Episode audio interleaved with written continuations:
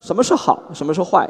其实我觉得我们应该定义一个产品的自然属性，而不应该去扭着来。就这个产品的自然属性，就是应该让用户就是过去了就不留痕迹啊，还是说就应该黏住用户？其实是由这个产品本身的自然属性来讲的。嗯。呃，换句话说，如果我做一个搜索引擎，然后这里面噼里啪啦的各种的这种推荐。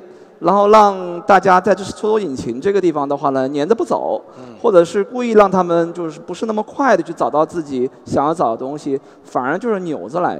所以我觉得就是说，时间怎么样去控制，应该是这个产品的自然属性来决定的。到最后来讲的话呢，还是应该把这个选择权交给用户。